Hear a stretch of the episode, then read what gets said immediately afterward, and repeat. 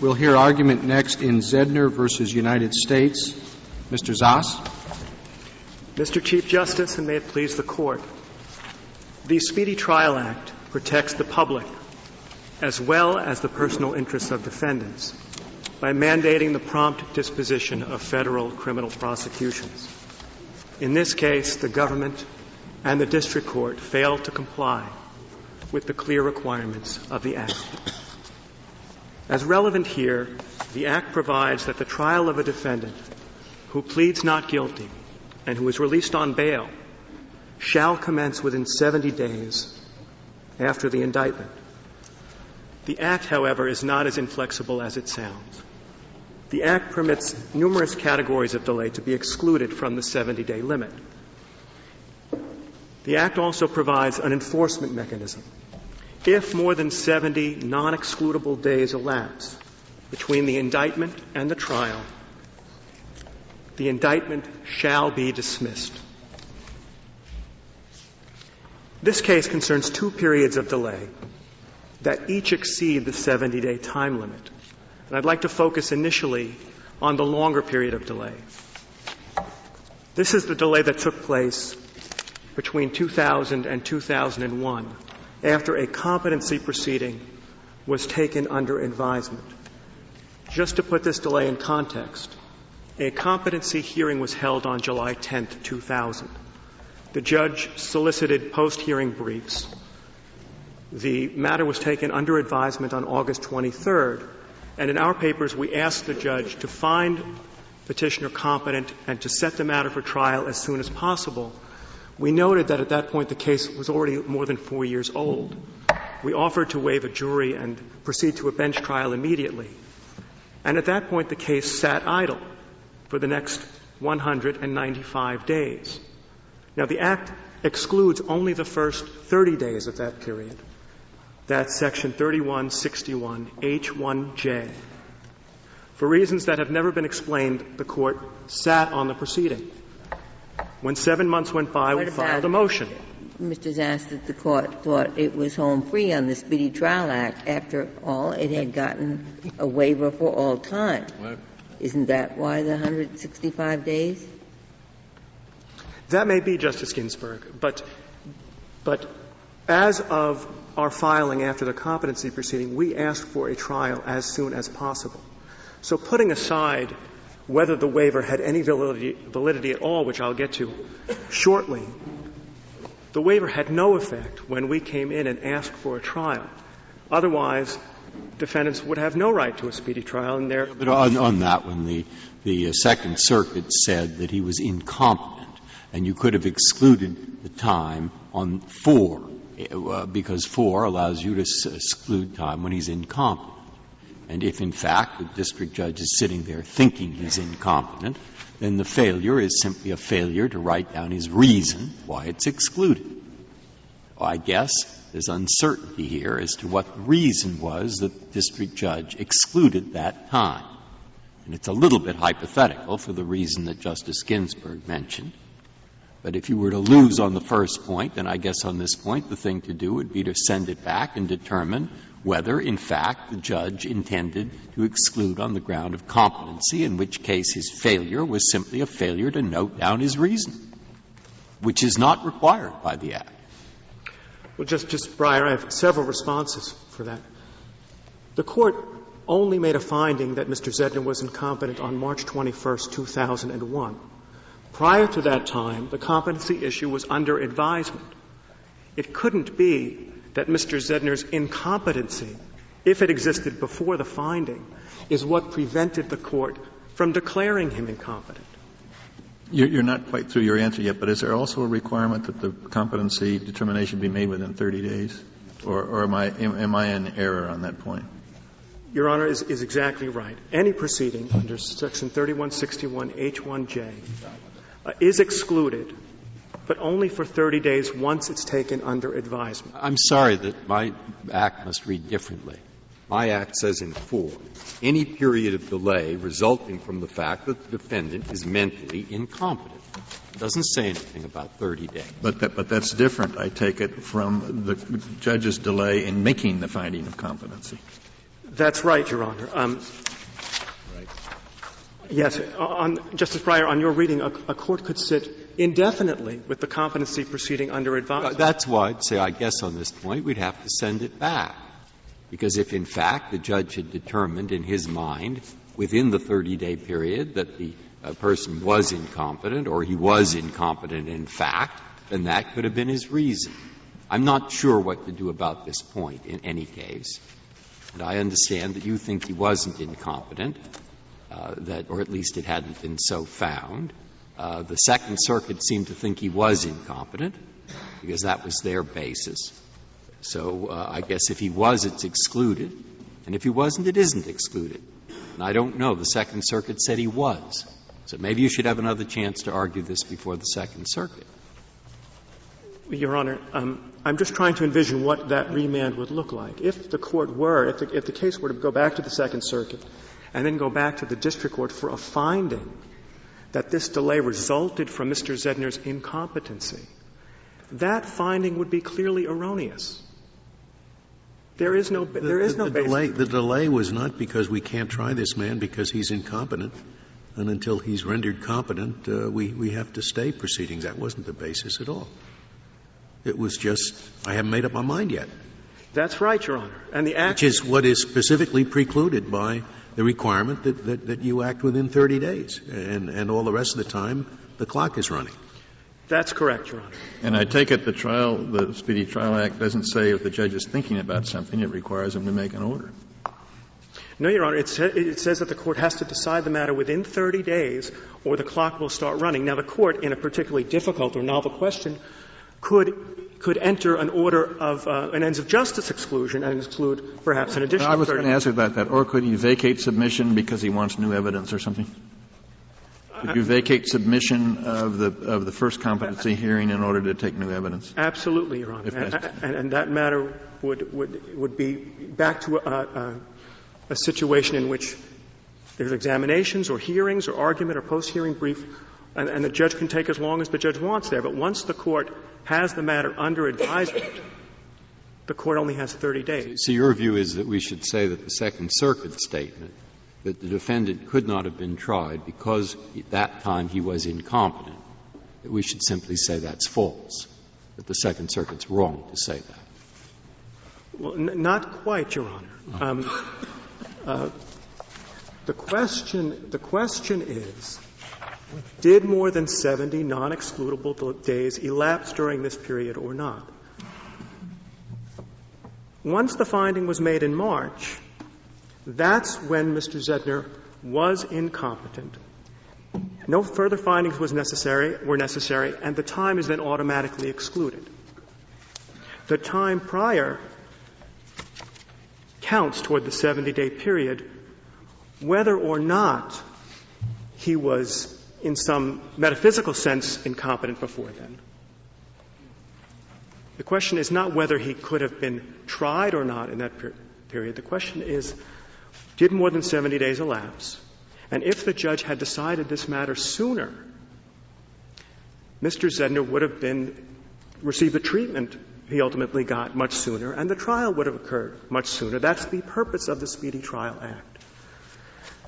Now, the government has abandoned the Second Circuit's holding to the effect that harmless error analysis applies to a violation of the 70 day limit. That's a wise position for the government take, to take given this court's holding in Bozeman, which interpreted essentially the same language. The court there held that where the statute says the indictment shall be dismissed, there's no room for harmless error analysis. That's the remedy that Congress chose. So in this case, on, this, on this, this period of delay we're talking about, more than 70 days elapsed, and the remedy must be dismissal. Now, we've been talking about the competency period. I take it the first period uh, was one of just repeated requests for extensions. That's uh, January 97 until May 97. That's correct. And that's this, that's the first of the two periods that's involved here. That's correct. This was, this was a, a, a, an adjournment that was requested by Mr. Zedner's first lawyer for the stated purpose of investigating whether the United States bond supposedly issued by the Ministry of Finance of USA was genuine. The court, having already obtained a purported waiver of speedy trial for all time, granted the continuance, but made no order of excludable delay as it had done previously. Made I no, don't know if it makes any difference to the case. Do you, do you think the court uh, could have made findings that would have been justified? I mean, it takes a while to find an expert to say that a bond is genuine when it spells united with an O, but it could take for all time, Your Honor. Um, um, I think it would be a very close question as to whether that could survive uh, appellate review. That may well be an abuse of discretion to find after having let the matter delayed the matter already 10 months to grant another three months. Are, are, are, there, are there, cases in which uh, the judge's findings, let, us assume that he made the findings, are, are, set aside for abuse of discretion on, on, on review for violation of speedy trial? That is the standard that the courts of appeals have generally applied. I can't recall a case where the court actually reversed an ends of justice finding. There may well be one based on a legal error where it was some obvious ground that, that is not a basis who, for an adjournment. Who could complain because in, in all of these instances, it was the defendant who sought the enlarged time. In fact, even though the judge had given, gotten this all-purpose waiver, he didn't give defense counsel as much time as defense counsel asked for to, to investigate the genuineness of the bond. Well, Justice Ginsburg, um, you're right. Certainly, the petitioner and his counsel at the time requested this adjournment. They did get the full adjournment they requested, but the judge said that that would be the last adjournment and that the matter would be set for trial then. But whether that time is excludable or not is answered by the statute. The ends of justice provision recognizes that defendants or prosecutors and judges on their own motion would seek or grant continuances. But that's not enough under the statute. The statute is, although it's flexible, is rigorous. The court must make a finding that the ends of justice outweigh the public's and the defendant's interest in a speedy trial. And you think it's, it's not harmless error if they didn't make the finding but, but could have? That's right, Your Honor. It's not harmless for the same reason the later period is not harmless, because the statute says that if the defendant is not brought to trial within the time limits, the indictment shall be dismissed. And it makes very clear that in the absence of an ends of justice finding, the time is not excludable. No, but isn't, isn't the difference that in the latter period, the court took no action, and there is a mandate on the court to act? With respect to this earlier period, the court did act. Incidentally, it did exactly what the defendant wanted it to do, but it acted. So that the only, the only uh, reason for arguing error here uh, is, in effect, a clerical reason. He didn't say the magic words or make the magic conclusion. Uh, if, in fact, that's because he couldn't have made it, no question, you, you got a violation of the statute. But if he could have made it, uh, and, and, simply didn't say the magic words, you're in a very different position here from what you are in, in, in the case of, of, the failure to act on the, on the competency issue. Justice Souter, I would, I would not characterize this as a clerical error. Congress considered this provision the heart of the, of the scheme. This was where. Well, let's put it this way. It's a failure to speak rather than a failure to act. In the, in the latter case, no action. In this case, action. In fact, action uh, as Morales has requested, but a failure to speak contemporaneously with the action. That's different. Well, I would disagree again with, with the characterization that it's just a failure to speak. The Act requires a careful weighing of the public's interest, the ends of justice, the defendant's interest. Um, so it's not just a matter of well, we don't we don't know. I mean, on the face of the record, we don't know whether he weighed or whether he didn't weigh. In the second case, we know that he didn't act, uh, and, and action is what he's got to to to uh, to, to accomplish. But whether he weighed or not, we don't know. He just didn't say whether he weighed. That's right, but and the court also didn't make the finding right. or state the reasons that the statute specifically requires. And the question for the court is what flows from that failure. And the answer is given in the sanctions provision. It says that if more than 70 non-excluded days elapse, the indictment shall be dismissed. Now, that provision itself builds in flexibility to take into account exactly what Your Honor is talking about. Mm. A judge may dismiss without prejudice to reprosecution, depending on various factors, including whether it was just an oversight, a failure to recite words. Uh, so that's no, where I, I, th- th- that's where this this distinction that you're drawing can be taken into account. But it, it, it, it, it requires, in, in order for us to conclude that that's the only way it can be taken account, into account, we, we'd, we'd have to conclude uh, that, that Rule 52 was, in effect, partially repealed or made inapplicable uh, implicitly here without any reference to it. And that's that kind of uh, let's say, Im- implicit modification of, of one of the rules is, as a matter of normal interpretation, disfavored. Well, Your Honor, I think that the principle, well accepted principle, that the more specific provision will govern over the general governs here. So the remedy provision, the sanctions provision here, says that the indictment shall be dismissed, whether it's 71 days that elapsed or 200 days or five years. But there's always some sanction for error, and the point of the harmless error rule is to determine whether that specific sanction should be applied. Yes, but there's not always a, an express um, command from Congress as to what the remedy should be. Once Congress says the indictment shall be dismissed, there's no room for a court to say that the indictment shall not be dismissed unless there's some harm shown. So this specific provision trumps the more general provisions of Rule 52A. I'd like to know how, uh, how do we know that the judge didn't set forth orally his reasons for finding that the ends of justice outweigh the interest, etc. Is that in the record what, what he actually said? Well, you, you only. I don't know that you'd have to use the exact words. The uh, ends of justice served, but you know, you don't have to. I'd, I'd like to read what he actually said, and where, where is that? It's not on page 192, which is that somebody's opinion, uh, but rather, I, I, if I want to read the words, where do I look? Your Honor, this, the only place you will find the words here are the transcript of the status conference on January 31, 1997. That's the joint appendix beginning at page 80. And you will not find a finding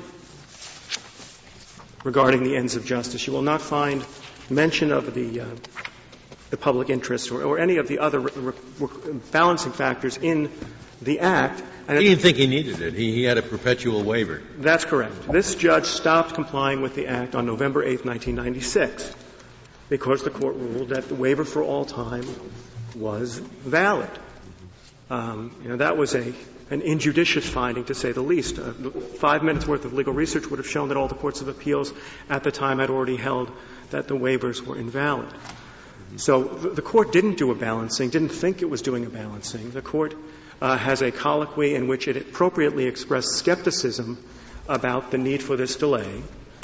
And the court does, in effect, what Congress was concerned about. It indulged defense counsel and said, well, if you don't care enough, I don't care enough, take three more months. That's basically what happened. Mr. Zas, you're going to talk about estoppel? Yes, Your Honor. The, the government, um, for the first time uh, on, uh, here in this court, has unveiled a new doctrine that hadn't been in the case before. It's no longer relying on either the waiver for all time or the sort of mini waiver for the, um, the January delay but it argues that petitioner is estopped from challenging the 90-day delay in 1997. There are several problems with the government's argument, but the most obvious one is that the only conduct that the government cites to trigger the estoppel is the waiver. Well, isn't there something more than a waiver here? I mean, waiver is a very broad term, and it would cover a situation, for example, in which the government asked for time, and the defendant said, okay, I waive. In, in this case, there's, there's an affirmative act on the part of the defendant. He's not merely waiving, he is affirmatively asking for action on the part of the court, uh, and subject, I guess, to cutting down the period somewhat. He got what he asked for. This is something more than waiver. Uh, this is, in fact, a, a, grant of specific relief requested by him, and he now wants to turn the tables uh, based on receiving exactly what he asked for, that's more than waiver. Well, Your Honor, I, I, I can't disagree with what you've said, but but the stat. I can. I did, did, did, he ask for a perpetual waiver? I thought the way the colloquy went, the judge said, uh, "No, you know, I can't give you a waiver unless you'll unless you'll make it a perpetual waiver." And then he said, "Okay, I'll make it a perpetual waiver." What wasn't wasn't the, the initiative for the perpetual waiver from from the court? That's right, Your Honor. And but hasn't my brother cleverly changed my hypothetical? Because I was, I, I was not talking about the perpetual waiver. I was talking about the waiver uh, for whatever number of days he actually uh, took in, in that case, which was what, 90 days?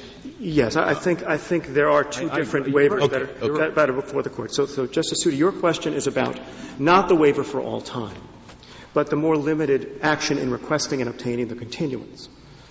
Now, ordinarily, without a statute like this, the defendant getting what he wants would amount to a waiver and the defendant couldn't complain. For example, an evidentiary ruling.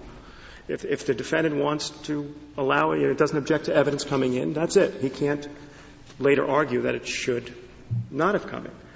The problem here is that the statute, the Congress, knew that this kind of thing would happen. Defendants would want delay. Defendants would be quite happy to put off their trial for as long as they could. As long as they're not in jail pending trial. That's right. That's right. If they're out in the community, the, Congress wanted those people to be tried. Uh, and so the ends of justice provision specifically says that a request for a continuance granted by the court is not enough to exclude time. There has to be both a finding and a statement of reasons in the record to support the finding before the time will be excluded. Justice Maybe Breyer, you could say then that it's the government that has the right. If it's the government that has the right, then the government should have objected.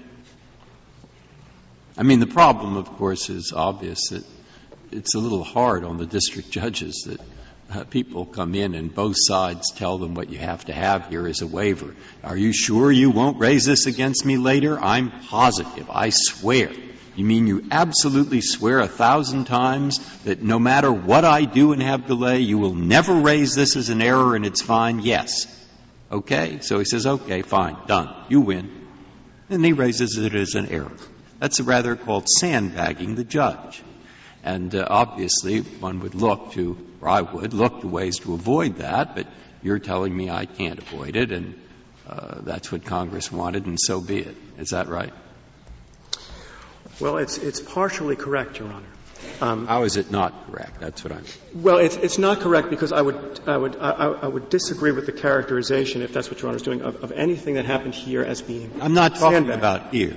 I'm saying that in your, if I adopt your position in this case, I would have to have the same position. I would think in the most egregious cases, wouldn't I? Because the only reason I'd adopt it here is because of Congress wanted it no matter what. Yes. Is that right? Yes, that, that, that, that and is, you're saying, then am I right in characterizing? Well, that, that is what the stat, that is what the statute says. But Your Honor shouldn't, shouldn't tarry too long about the consequences, because if this court holds, as we ask the court to hold, that waivers are no good, waivers have to be treated essentially as a request for a continuance this problem goes away. Maybe. I mean, judges are very busy. Not all the prosecutors get the word. It's very hard to ask district judges to raise something on their own in the face of lawyers who are telling them the opposite. So you say, oh, they'll all know. I've noticed there are a lot of opinions we write that they don't know about until, say, the lawyers point them out. Well, Your Honor, the alternative, if you go sort of the government's route here, is to essentially perpetuate the confusion that brought us here in the first place. The government essentially argues, well, you can't waive, but sometimes you can waive. We're not quite, we're not going to tell you exactly when you can waive. That's going to put district judges in a, in a worse position, this, in a more confused. This was a judge who, who apparently was doing this as a, a matter of standard practice. He had a form that he whipped out. It must be a very old form. It looked like it was typed on a regular typewriter. That, that's right, Your Honor. This form was, was pre-printed or pre-typed. It's in Gothic print, right? It could have come from my chambers. And as we point out in the reply brief, the, the judge had taken a, a, strong legal position 20 years earlier that the requirements of the Act could be waived. I was going to ask, what's the date of the Speedy Trial Act, 1975? I think President Ford signed it on January 3rd, 1970. And it was widely publicized among the judiciary then? Yes, yes. Yes, and, and it, you know, this is not a, a new statute. Judges are used to, to complying with it. Prosecutors are used to doing it. And frankly, I've never seen a waiver for all time before. It, it's not the kind of thing that'll happen, and it should never happen again. Can you make an ends of justice finding for all time? Could he start at the beginning? Any continuance I grant is granted after my weighing the different factors set forth in the statute, and it's in the ends of justice. I don't think so, Your Honor. In fact, there, there is a, a circuit split on on whether you can whether a court can grant an open-ended continuance. I think Your, Your Honor's ends of justice continuance would amount to a waiver or a suspension of the Act. Thank you very much. Thank you, counsel. Uh, Mr. Joseffer? Mr. Chief Justice, and may it please the Court, on the first of the time periods, it might help if I could start by laying out three basic principles. The first is that a defendant may not opt out of the act by waiver. The second is that a, def- a defendant is nonetheless precluded from challenging the grant of a continuance that he requested if the continuance satisfies the substantive ends of justice standards of the Act and the defendant's waiver or other litigation conduct induced the court to commit the procedural error of not recording an ends of justice finding in the record. And the third related point, although it's not presented here, is that the courts of appeals have recognized that if a defendant requests an ends of justice continuance and the court in a procedurally regular manner grants the ends of justice continuance, the defendant cannot later be heard to contend that there was the ends of justice were not really satisfied, even though he had told the court that they were. We think the reasons for those three rules stems from the reason that defendants cannot opt out of the Act in the first place. Although the Act does not contain an express anti-waiver or anti-estoppel provision, it does manifest an intent to bind defendants to its requirements in order to protect the public interest in a speedy trial. If a defendant could opt out of the Act altogether and thereby obtain delays that are not authorized by the Act, that would thwart the public interest in a speedy trial. But, but as we've indicated, the, the judge was the one that opted out of the act by this regular practice of requiring the perpetual waiver or whatever we call it. I, guess there, there, are a couple things there. Um, one is that we are not defend, we, we, are not here relying on the waiver for all time. Um, our point instead here is that when defendant requested the continuance at issue here, it was the defendant that said, Your Honor, I, I need a continuance and I waive my rights, so you should give me the continuance and then also said he needed additional preparation time. The court then, and this, this is in J, J from about page 81 to 85, the court then said, well, why do you need the time? The court discussed with him for a while why he really needed additional preparation time.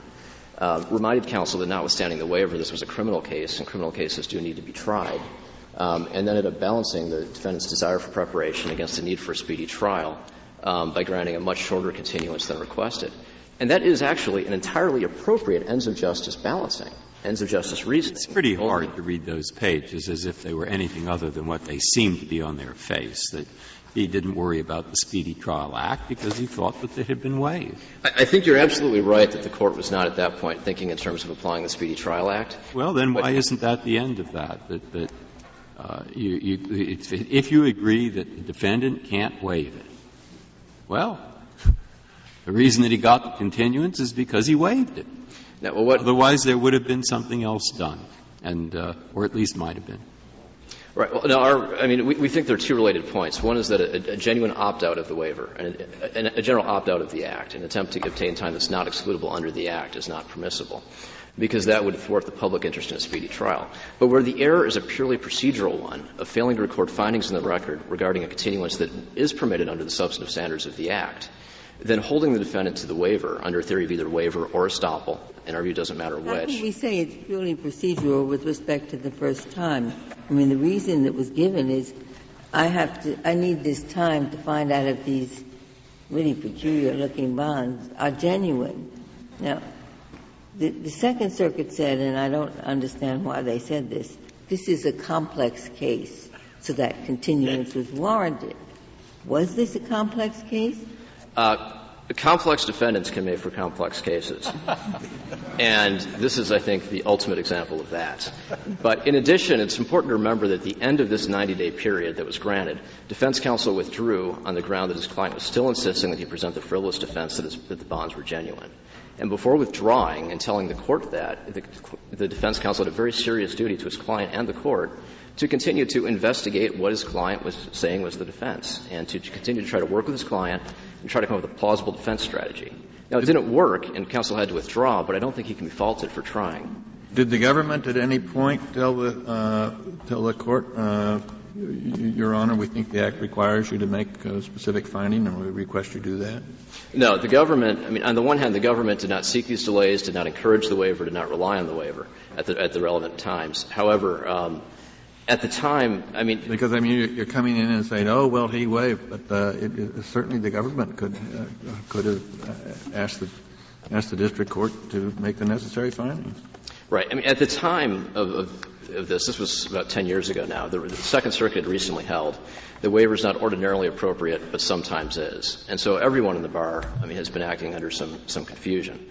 Uh, we think that, that, frankly, to some extent persists to this day. We think that the best way to clarify matters going forward is, is a combination of two things I mentioned earlier. To say first, defendants cannot opt out of the act by waiver, um, to just try to discourage waivers, but to say that mistakes will happen, and that when a, a continuance, when a court grants a specific continuance um, that is authorized under the substantive standards of the act, that at that point in time, the defendant's waiver or other conduct that induces the court not to make the findings um, prevents the defendant from just trying to seize on a purely procedural violation on appeal. Because at that point, I mean, remember the, the reason for, for a, a partial anti-waiver rule here is not that there's a specific anti-waiver or anti-estoppel provision in the Act. It's that Congress has, on the whole, manifested an intent to protect the public interest in a speedy trial. But if the time is excludable under the substantive standards of the Act, a purely procedural error does not diminish the public's interest in the speedy trial. What, what, what are you hypothesizing? That the court um, actually made this finding in its mind but just didn't express it? Or are you hypothesizing that the court could have made it but didn't make it, never even went through the mental process? We think that legally speaking, all that matters is that the court could have. Could have made it. So, so we're, we're, we're going to, why can't life be simple? We're going to have to have trials all the time as to whether, in this hypothetical situation, this finding could have been made. I mean, you know, this, this creates uh, subsidiary litigation that we really don't need. In, in, some instances, it may add to an additional degree of complexity, although I'll say that whatever that might be, it's still less than the complexity of retrying the case. Um, and also, I think more often than not, on the face of the record, I mean, these, determinations can be made. Here, for example, I mean, if, if, a court grants a continuance for any reason, it's going to ask the reasons why. Here, the court questioned counsel as to whether he really needed more time, explained his basic reasoning for doing so. And so when, when, it's apparent on the record that the continuance could have been granted, um, there, it, that's certainly a much less complex inquiry. You ask the judge, case. you say, Judge, two months ago, the defendant came to you and said, I waive the Speedy Trial Act. Now the defendant says, Judge, I now would like a month's continuance. The judge says, I'll give it to you. The opposing counsel says, Why? He says, Because he waived it. Now, you're telling me that, one, he cannot waive it, but two, even though the judge said I did it because he waived it, that still itself is okay. We go ahead and let him exclude it because the judge might have done something differently. Is well, that what you're saying? Well, there, you would need more on the record there because uh, if, if the record was limited to what you just said, well, it, it, it's possible you could argue, looking at the record, that the judge should have tried it, should have excluded it on a different basis. He should have excluded it on the basis that the interests of justice, et cetera, require it. So what the judge said, just to make it clear, is I'm not even thinking about this different basis. Though I might, I'm doing it just because he waived it.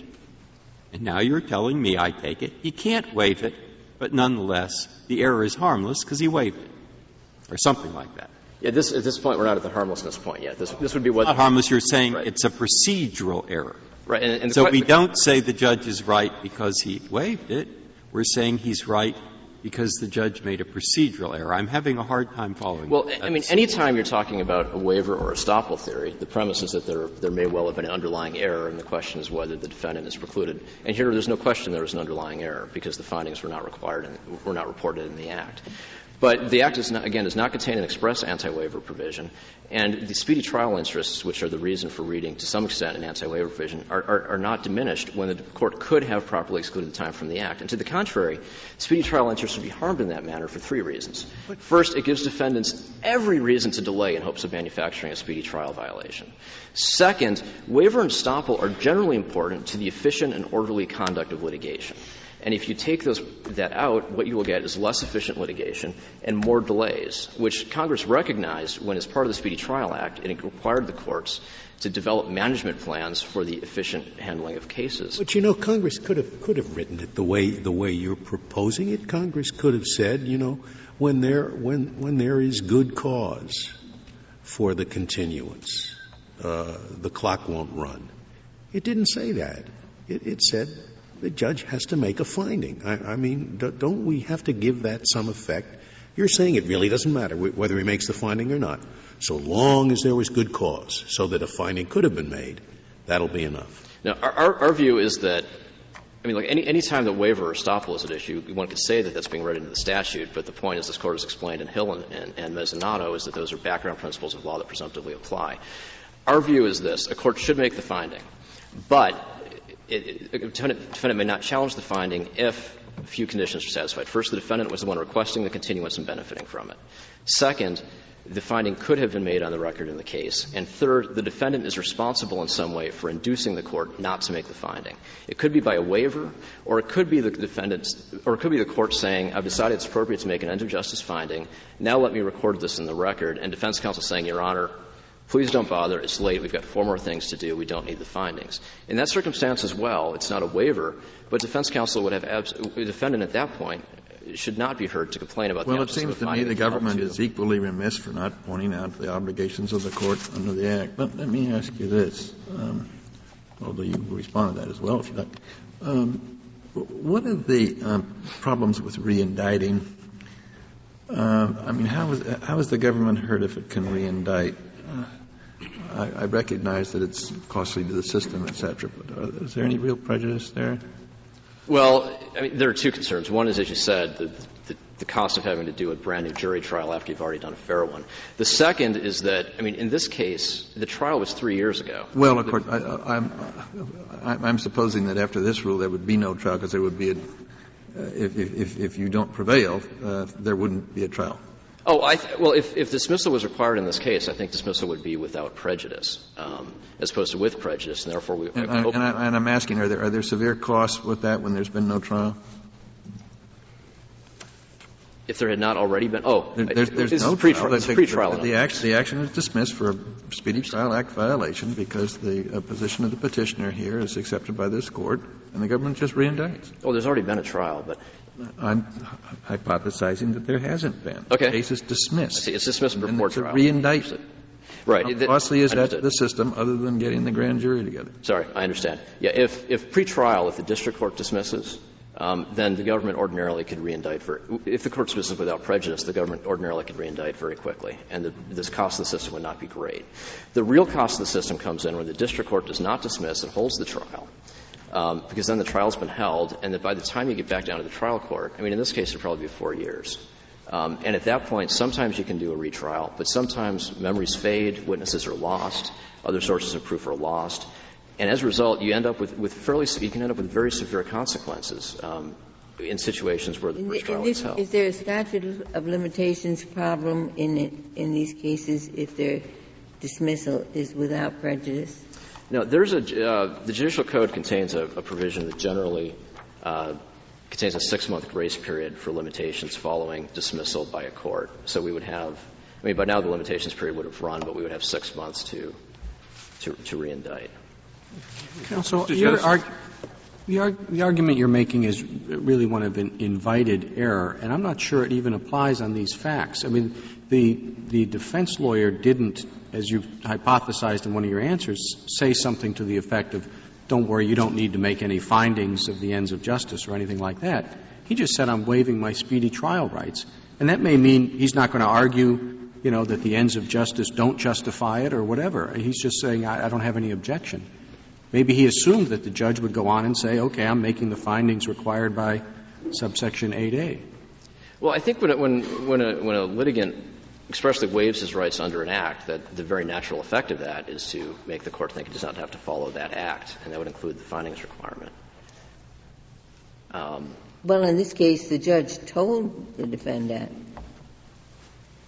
I've got a solution to this. Here's my form. No, it was the, I mean, in context, there are two, at the earlier status conference, that does not relate to this hearing, but at the earlier status conference, it was defendant who said, Your Honor, I want a continuance and I want to waive my rights. And in response to defendant's invocation of a waiver, the court said, well, if you're going to waive, you have to waive for all time because the court was concerned the defendant would selectively waive until it was inconvenient for the court to try the case. We don't defend the court's response to that, but the point is that even then it was the defendant who raised waiver first. And then at this status conference regarding this particular continuance, it was de- defendant was the only one talking about waiver. Defendant said, um, the defendant initially raised it and said, I, I waive my rights, and then came back to it again. I waive my rights, just give me the continuance. And the court said, mean, the court did say that, well, if you've already waived, you don't have to again. Um, but he then said that notwithstanding the waiver, he couldn't give the defendant an open-ended amount of time because this is a criminal trial. Um, so it was defendant who was, who was pressing this at all times. Do you have any idea how often this, this sort of situation comes up where there's an alleged violation of the Act and then a, a denial by the district court of a pretrial motion to dismiss? I think that happens with some regularity. There's quite a lot of Court of Appeals case law in which defendants are protesting speedy trial violations. I mean, actually, quite a lot. Um, you, you, made an argument a moment ago, uh, in, in, which in, included the point that he asked for this particular relief and represented what he needed to do if he got the relief, the continuance. You, you came right up within a step of, of making a judicial estoppel claim, although you did not use those terms. I have two questions. Did the government uh, raise uh, at least the, the theory of judicial estoppel uh, in the litigation before it reached this point? And the second question is, uh, even if the government did not raise that term, uh, ask for, for estoppel to be applied in those terms, did the government make the same argument that you have just made, which emphasizes the fact that he asked for it and he represented the reasons for, for needing it? Yeah, in the in, in the court of in the first question, the Court of Appeals, we referred to our argument as one of waiver rather than estoppel, in part because that's what the Second Circuit had in, in the past referred to it as being. Um, and yes, in substance, we were we, we raised. Uh, I mean, we were raising a similar waiver argument below as the one that we are now. Um, we don't think it matters greatly whether one calls it waiver or estoppel, um, except that we do think that estoppel is, is, the, is the, the preferable way of looking at it because we're, as, as has pointed out, we're talking here not just about a waiver, but also about a situation where a defendant requests relief. Yeah, it's the difference between acquiescence and, and potentially sandbagging. Yeah, I mean, here the defendant's affirmatively requesting relief on the basis of one petition, uh, one position, and is now seeking dismissal based on the fact that his first position was accepted and received that relief. And that's the situation in which judicial estoppel is, is frankly tailor-made for.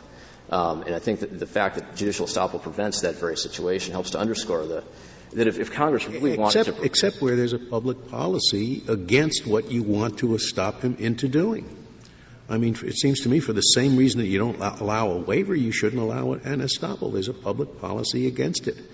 The, the Congress wanted these things uh, uh, tried promptly, and, and uh, whether he merely waives or, or goes further and, and affirmatively causes the court to do something which it shouldn't have done, you're, you're just as much violating the policy, it seems to me.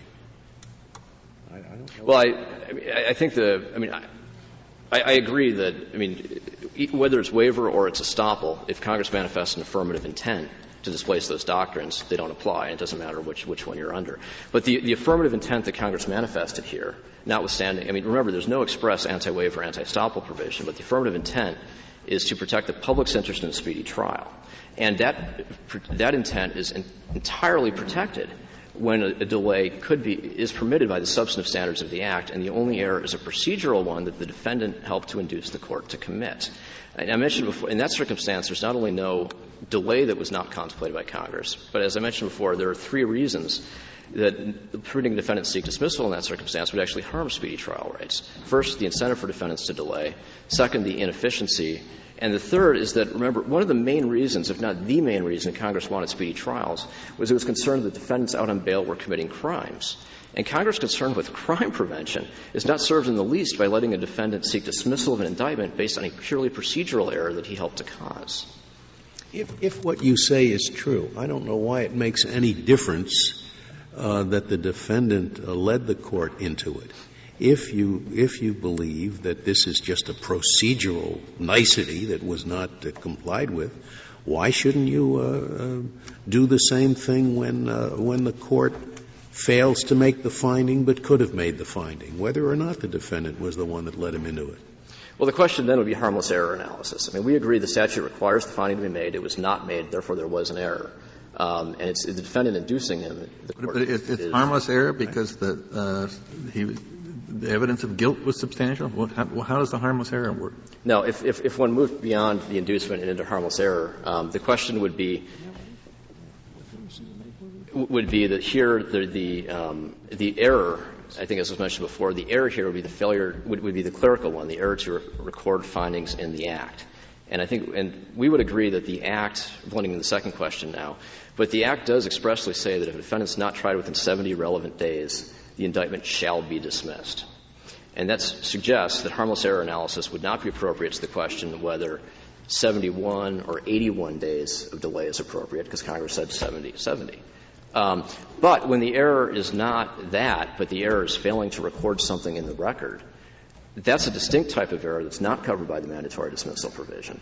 And it could be considered harmless, especially in circumstances where the record why, why do you Why do you put that in a separate category? It's kind of unusual for Congress to put that type of a requirement in the statute. They could have normally, I suspect they normally would write it, you know, you, you, they're excludable are, uh, uh, only if the court finds in the interest of justice. But they went further and they said if the court sets forth orally or in writing in the record of the case I mean, they set it forth as a separate requirement. I don't know that we can give it sort of a second class uh, status. Well, I, I, agree that, that Section H8 is different from the incompetency exclusion, for example, which I'll, I'll turn to in a minute, in, in that it does tie the, the findings um, to the excludability. Um, and that makes the, the harmless error argument that we have on that issue obviously more difficult than on the, the incompetency issue. But it's still, I think, it ultimately comes down to how you, how you view the error. Is the error not trying someone within 70 days, or is the error not recording a finding in the record? Um, and if, if you focus on, on the findings, is the, the error is not complying with the act.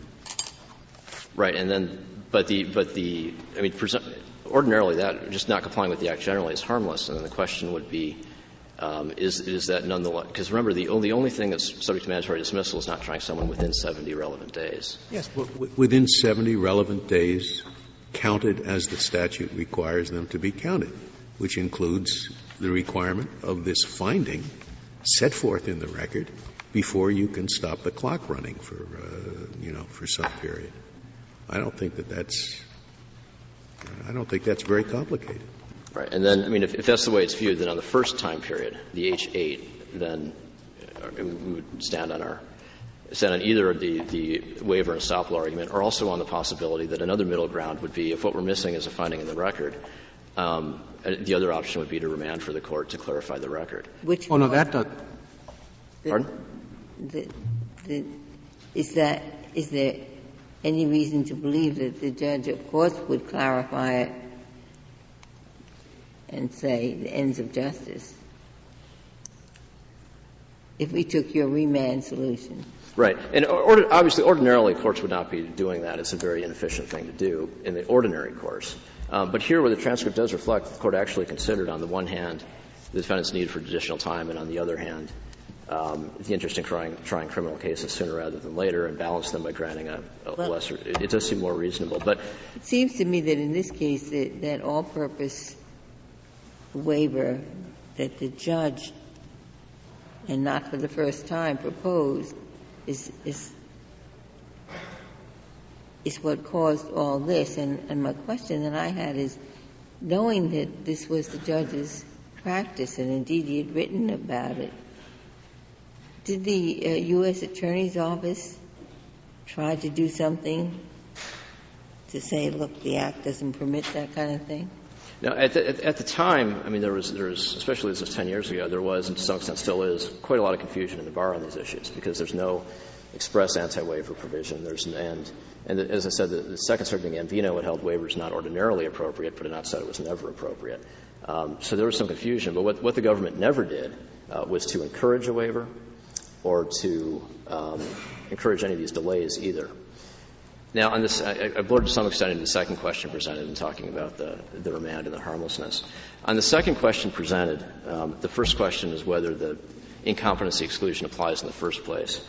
In our view, it's a very simple exclusion. If, if delay results from the defendant's incompetency, the time is excluded. And if the defendant is incompetent, delay results from that because a person cannot be tried when he is incompetent. Because we have finding here that the defendant was incompetent during the relevant period of time, the exclusion applies. But it was not known at the time that he was incompetent. And, and therefore, that could not have been the reason that he was not being tried. The reason he was not being tried was that, the, that there was pending before the judge the inquiry into whether he was competent.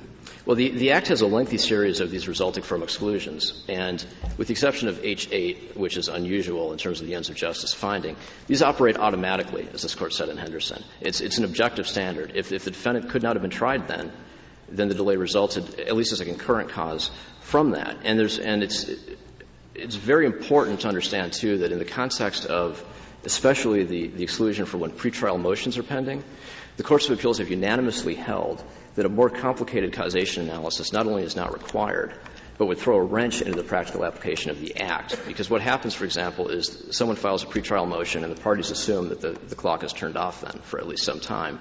But a defendant later argues that, well, the same delay would have resulted anyway because, say, the judge was on vacation or the judge uh, was planning on recusing himself and reassigning the case. And at that point, the courts have recognized that you, you, don't look to try to figure out which of several potential causes is, is, the relevant one. They're all potential objective concurrent causes, and any other approach would make it very difficult to administer the Act. You really don't know the answer of whether the clock is running until the finding is made. If the, if the judge finds that, that, that he's not incompetent, well, too bad. The, you know, the uh, Speedy Trial Act uh, uh, requires dismissal. On the other hand, if the judge finds that he is incompetent to be tried, there hasn't been a violation of that. I mean, that's a very strange situation. And it also, as, as, as the, uh, uh, the other side points out, it, it, puts considerable pressure on the judge uh, when, when he is in violation of the Speedy Trial Act to find that the individual is incompetent, because otherwise uh, there has to be a dismissal. Well, I, I, don't think it's appropriate to presume that an Article III judge would have a defendant imprisoned and committed if he was not actually co- incompetent. But you, you, are right that the, the incompetency exclusion is, is, along with the unavailability of the defendant or witness exclusions, are somewhat unusual in that you could discover after the fact that they applied. But the reason is that if, if you had tried to try him sooner, you would have discovered the same thing. He actually was incompetent. The act, witness actually was unavailable. And from a speedy trial perspective, it makes no sense to say the speedy trial clock ran because you didn't try a defendant when he was legally un- unable to be tried. Are you, are you relying to any extent on something that I think you brought up? He also could not have been tried because the prosecutor was having a difficult pregnancy and she was on extended leave, which was occurring in this period. We haven't relied on that because that would have been the that, that's an appropriate basis for an end of, end of justice continuance, but no continuance was ever sought or granted for the relevant period. Um, so we, although that is true that an end of justice continuance might have been granted for that reason, there was no continuance of any kind granted during that period. So we're relying solely on the plain language of the incompetency exclusion. Um, and if think about, I mean, even if we agree with you on the incompetency exclusion, we still have to reach the waiver for all time question, correct? You don't argue that the incompetency goes back that far, do you? No, we, are, we no. With respect to the first time period, we're relying on the specific waiver that was tendered in connection with that actual continuance. You're not suggesting he was incompetent during that period as well. Oh, the defendant was incompetent the whole time. Yeah. No. There was actually earlier on in the case, there, was a, there were three competency hearings. The first one was held competent, and that, that was earlier on in the proceedings. Um, the finding of incompetency on the record here is that the defendant found the defendant incompetent at the end of the relevant period, based entirely on evidence and argument presented at the beginning of the relevant period. So when the, defend- when the court held that the defendant must be incompetent based on that evidence, he was saying that the defendant necessarily was saying the defendant must have been incompetent during the entire relevant period based on the evidence from the beginning of the period. And am, am I correct that the, the particular provision that you think is relevant here is is uh, is H1A on page four of the the appendix? No, I'm sorry. It is H4. H1A deals with um, proceedings regarding the defendant's incompetency. I've, I've got it. Okay. And that applies whether the defendant's competent or not. We're relying on H4, which applies when the defendant was incompetent. What, what, what do you make of the language, any period of delay resulting from the fact that the defendant is mentally incompetent?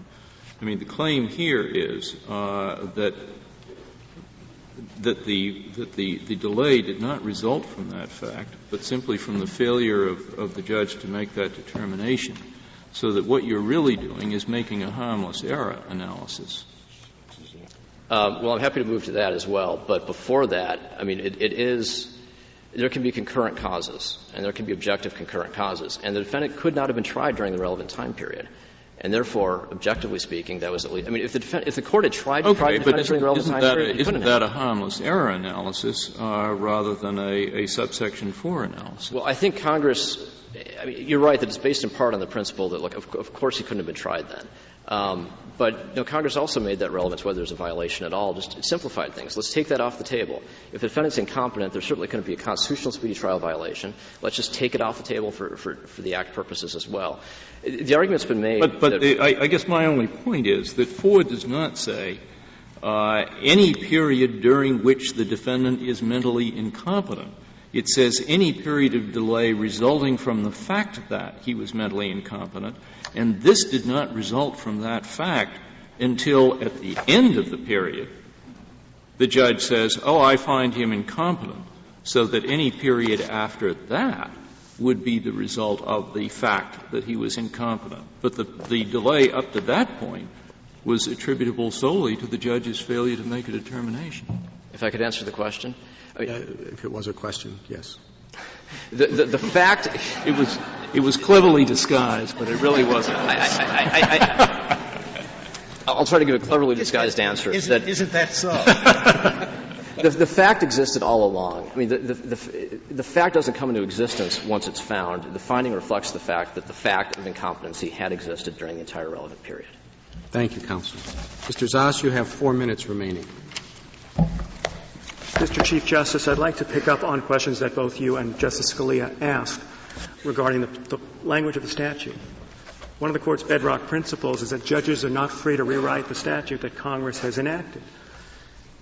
This statute and the whole statutory scheme here speaks very clearly and very precisely, and it would be unwise, even if permitted, for the court to start tinkering with it because the whole system will start to unravel if the, if the requirement of express findings and reasons turns into a could have, would have, should have contest, in which case trial judges will take the act less seriously knowing that the Court of Appeals could make the findings for them.